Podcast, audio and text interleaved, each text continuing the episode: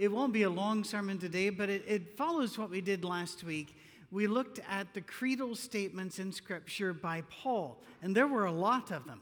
We read them as a group, except for a couple that went on for a bit. If you don't know what a creedal statement is, once again, you didn't have all of the books of the Bible together, not for hundreds of years. And so you would teach people how to encapsulate their faith by saying a few phrases. We looked at those by Paul. Today, we're going to take a look at, um, at those from other writers in Scripture. We have a lot of history in our church. That always happens. When you show up, uh, somebody asked me once, they said, What's back when I did counseling? Don't, don't do that now.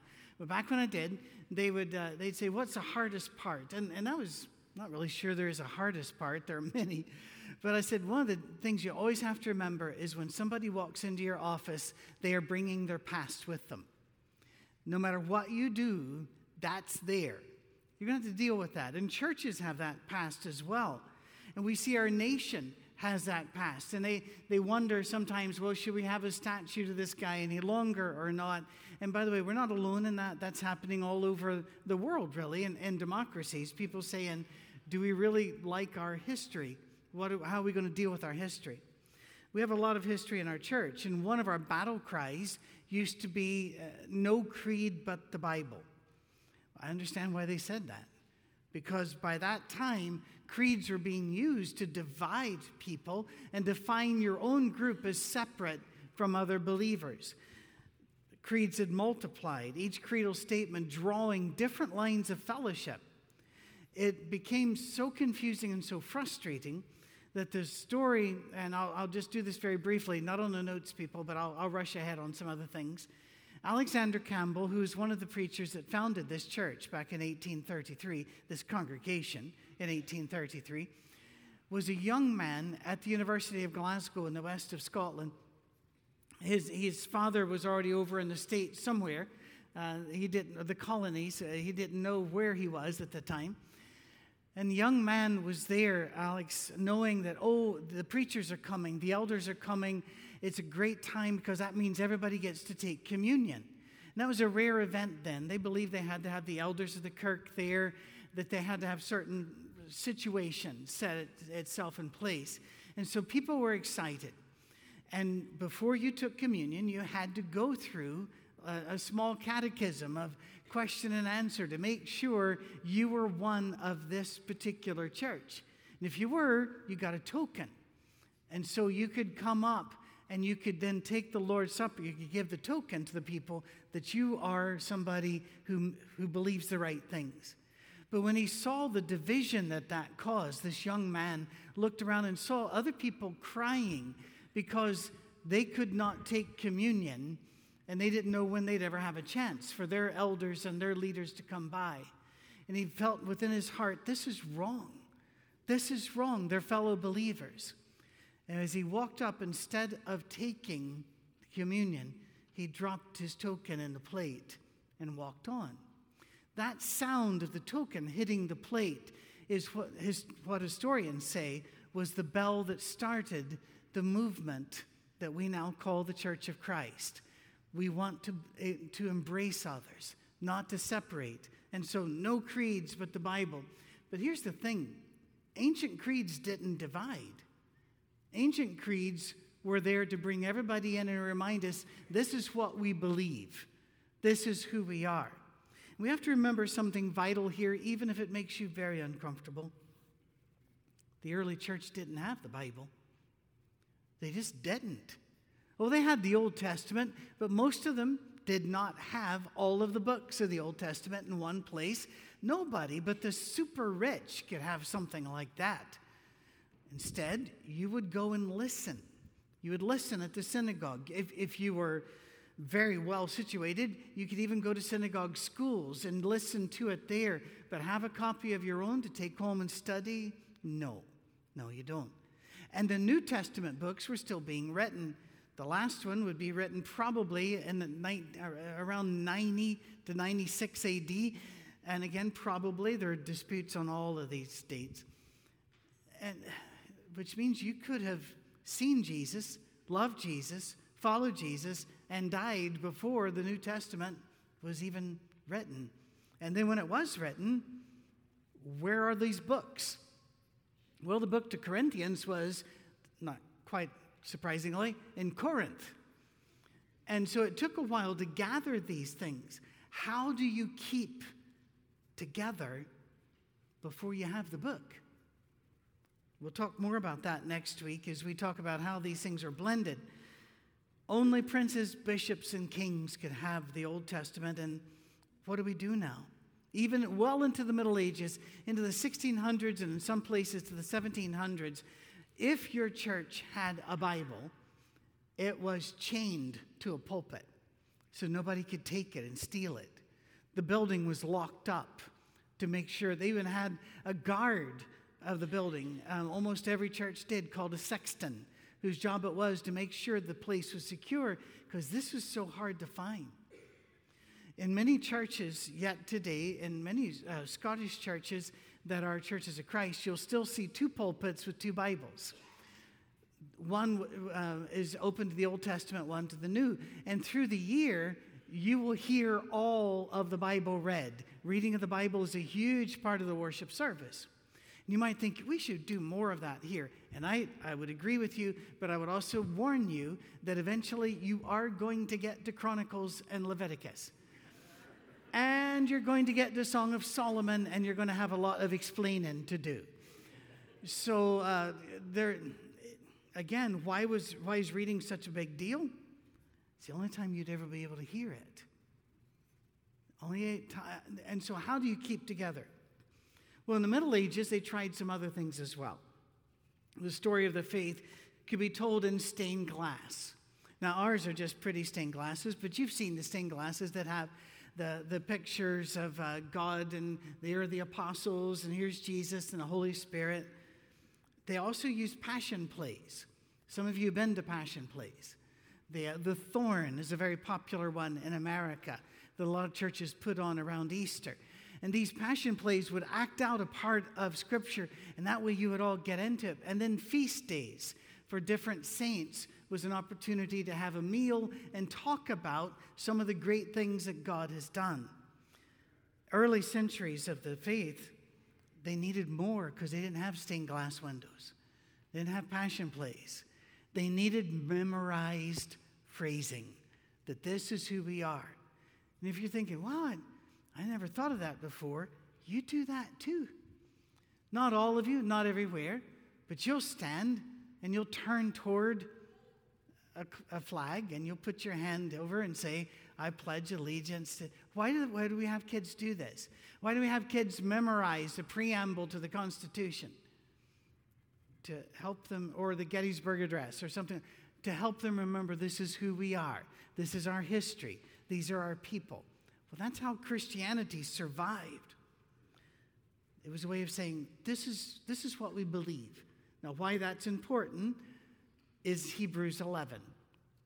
Now, Hebrews 11, we're not actually going to look at that this morning, but I would like for you to, and I'd like for you to make some notes about it. History, uh, Hebrews 11 is sometimes called the faith chapter or the honor roll of faith chapter in Scripture because it'll talk about these great people by faith did these great things. But I want you to notice something else. I want you to notice the linguistics, the grammar. By faith, Abraham, and there's a verb. By faith, Noah, there's a verb. By faith, every time there's a verb. Our faith is not merely intellectual assent. Our faith must create a change in our life. For example, I believe I am married, therefore, my dating options are limited. I've been told that repeatedly. Uh, no, it's not been an issue. No, seriously, after all these years, when I found one woman that would have me, it's not like I'm going to think, oh, others will show up. No. So, but what we believe about, so for example, we get in a car, we believe that we'll be able to get to that other place. We get in an airplane, we believe the person has uh, some sort of skill that's sitting in the front of the thing. We have faith and we work in faith. Faith requires a verb, not intellectual assent.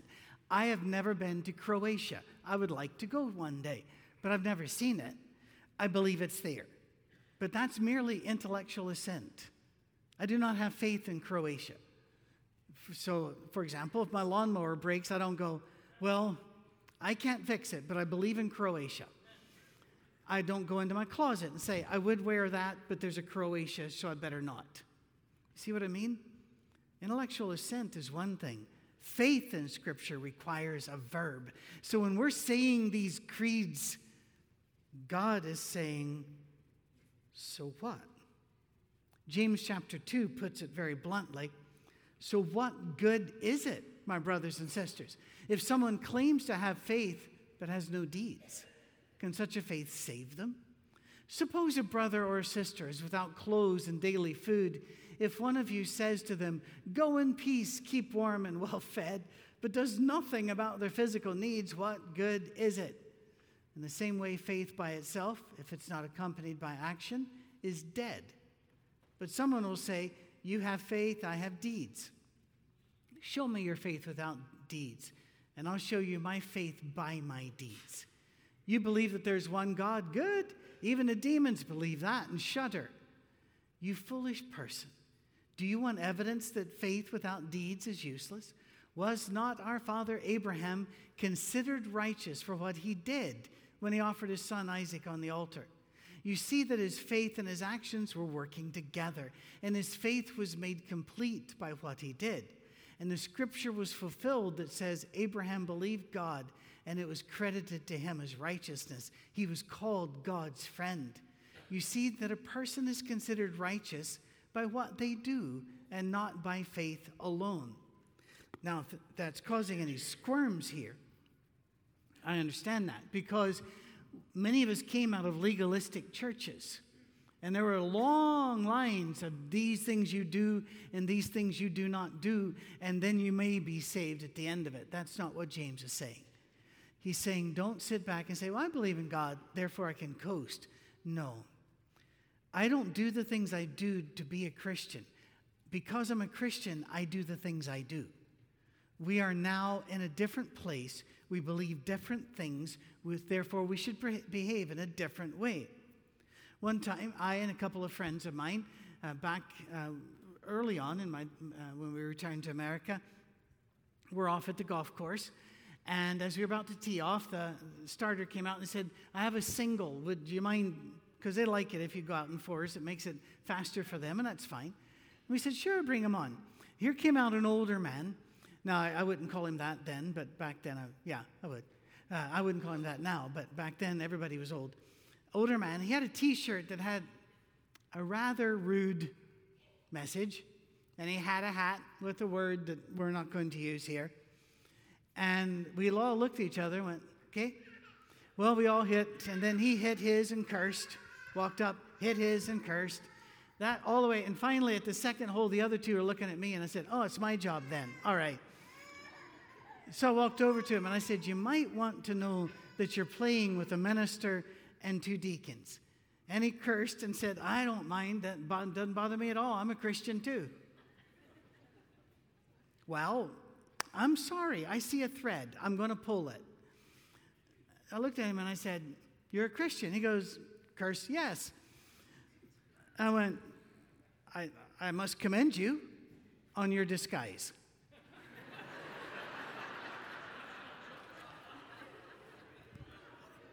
Oh, please. I'm holding a club. I'll go for it. Our Christianity is not to be disguised. We are to live what we say we believe. The first chapter of John is in part a creedal statement. In fact, there are three creedal statements in John chapter 1, and the rest of the book is proving the truth of the creedal statements found in John chapter 1. Once you realize that, then you go read John chapter, uh, the book of John, it, it takes on a total new meaning because you can see he states the creeds and now he's going to explain the stories behind the creeds. John chapter 1, verses 1 through 5. In the beginning was the Word, and the Word was with God, and the Word was God. We're going to deal with that reality here as we talk about creeds. He was with God in the beginning. Through him, all things are made. Without him, nothing was made that has been made. In him was life, and that life was the light of all mankind. The light shines in the darkness, and the darkness has not overcome it. That's a creedal statement. Let's look at the next one. He was in the world, and though the world was made through him, the world did not recognize him. He came to that which was his own, but his own did not receive him. Yet to all who did receive him, to those who believed in his name, he gave the right to become children of God, children born not of natural descent or of human decision or husband's will, but born of God. And then the last is a single verse. The Word, very important, we grab that concept. The Word became flesh, made his dwelling among us. We have seen his glory, the glory of the one and only Son who came from the Father, full of grace and truth. Now, read the book. Not going to do it here this morning, obviously. Read the book and see light and darkness. Jesus is the Word, Jesus is the message. He did become flesh. Here are the proofs of it. It, it, it unfolds right in front of you once you realize what John is doing we see a quick summation of what we believe, and that is what a creed is. From the Latin credo, or I believe. We believe that Jesus was with God in the beginning. We believe that Jesus is the Word of God. And the ramifications of that are massive because far too many people think that this is the Word of God and Jesus is in it. But Jesus is the Word of God and God gave us a book to help us find Him. And that's a very different thing. We do not worship the Bible. We, do, we are not Bible auditors. This is not an idol. This is not a um, this is not our God. Jesus is. And this points us to him. Once we realize that, everything changes. We believe that Jesus is the creator who made all things. Therefore, every single human is made in the image of God and deserves dignity, respect, justice, and kindness. We believe that Jesus is the source of life and light in the universe, and there is no other. Whenever people have asked me, they'll say, This person's been in and out of therapy so many times. Why aren't they better? Well, you know, sometimes it's genetics and wiring. Sometimes it's that person's reality. We should never judge. Other times it's because the therapist is able to turn on the light. And when the lights go and they see things really, they get it, but they don't fill their life with light because the therapist doesn't speak of God, doesn't speak of right and wrong, doesn't speak of the eternal realities of Jesus Christ. Therefore, when you turn the lights off, the cockroaches come back. We need to be filled with light, and it changes everything.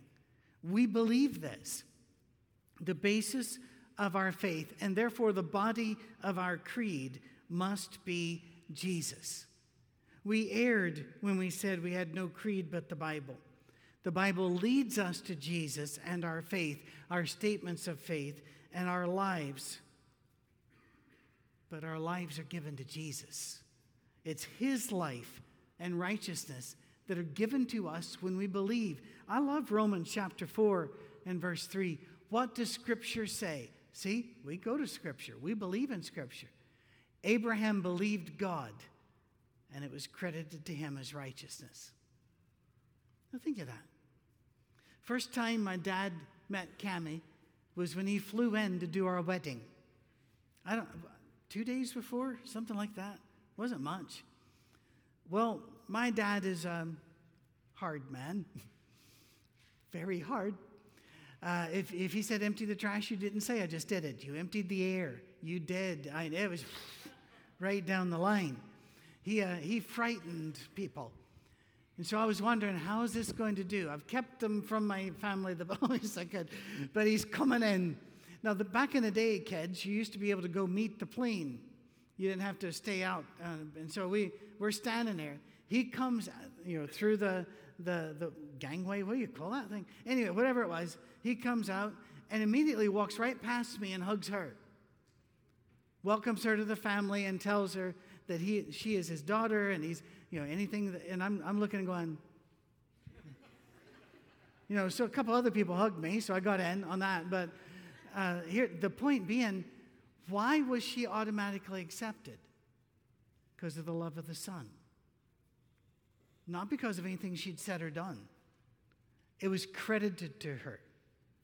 The scripture says if you believe in God, it is credited to you for righteousness. Does that mean you can coast now? Go back, go back and read James. Or actually, read Romans for that sake. Shall we continue in sin that grace may abound? God forbid. That's not who we are.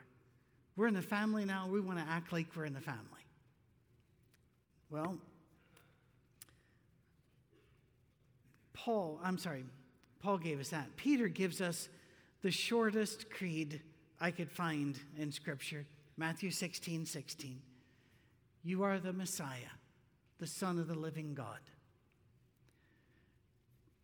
Jesus happened, and that changes everything. Alexander Campbell, by the way, I've not been able to source this, and I'm sure we have scholars in this area that could find it if it's there to be found. But I've been told many times in my life that Alexander Campbell said, if there is no God, nothing matters. But if there is a God, nothing else matters. Let that grow in you. Whoever said it, thumbs up here. Jesus is the Christ, the Son of the living God. That changes everything. He is not just our Savior, He is our Lord. That changes everything. Well, because of this, we tune into Jesus for our next two creedal statements. Matthew chapter 28.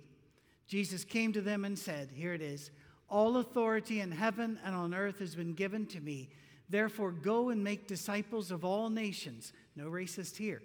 Baptizing them in the name of the Father and of the Son and of the Holy Spirit, and teaching them to obey everything I've commanded you. And surely I'm with you always to the very end of the age.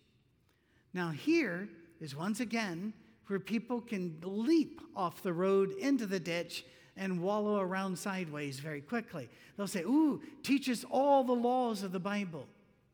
No.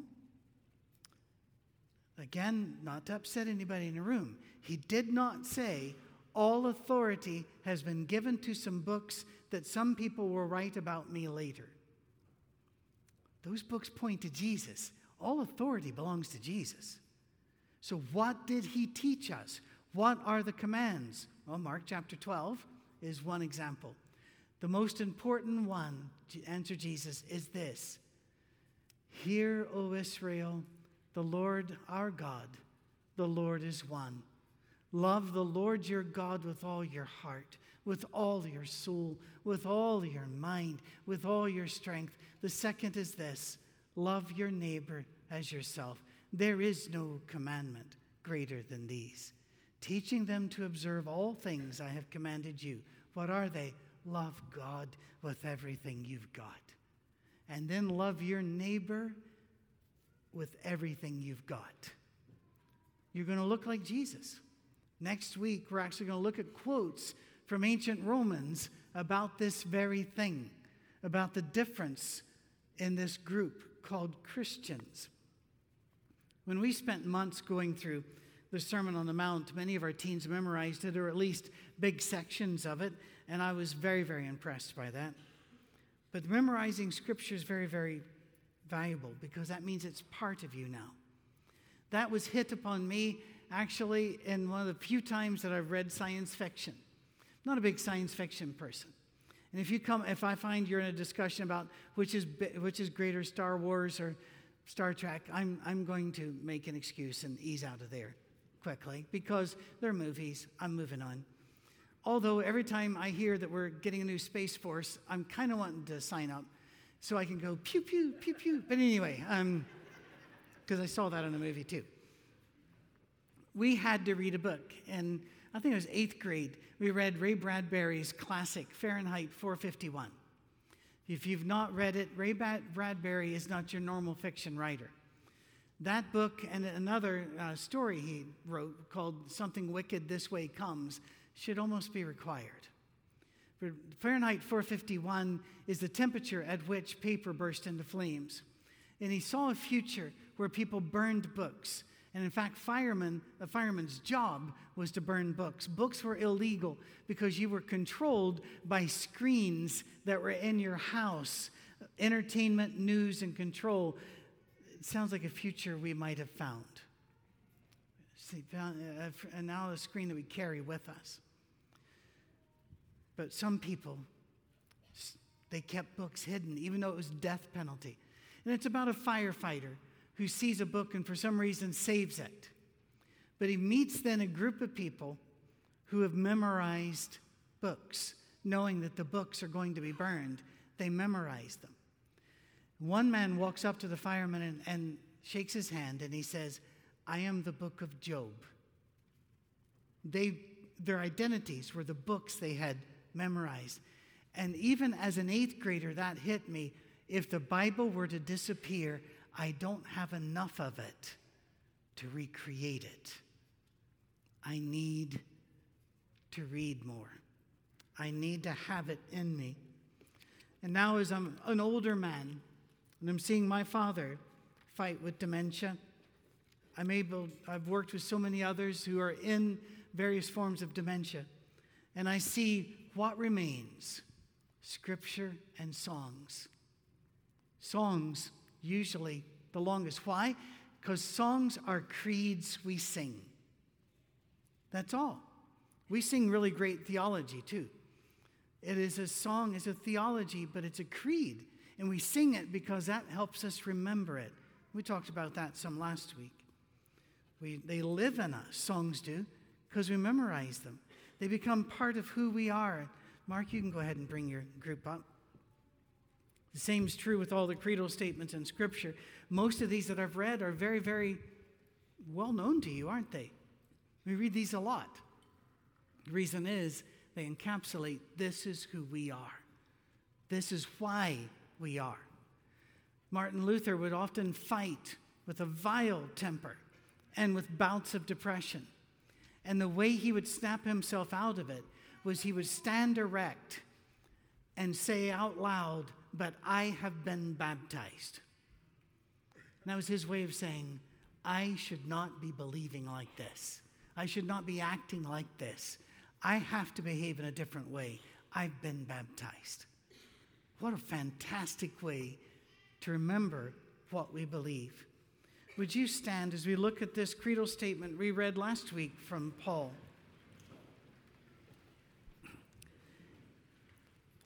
Would you read it with me? If you declare with your mouth Jesus is Lord and believe in your heart that God raised him from the dead, you will be saved. For it is with your heart that you believe and are justified, and it is with your mouth that you profess your faith and are saved. The words for confession and profession are almost always the same word in Scripture. To confess our Christ is to profess his, uh, our Christ. I've met people who have changed my life whenever they, I've asked them, what do they do for a living? And they will say something like, I am paid for doing the work of a lawyer, or I'm paid for doing the work of an electrician, but my profession is Jesus the Christ. Let's pray then we'll sing. Father, may our jobs be merely our jobs. May our profession be Christ. In the name of Jesus, all who agree say, Amen.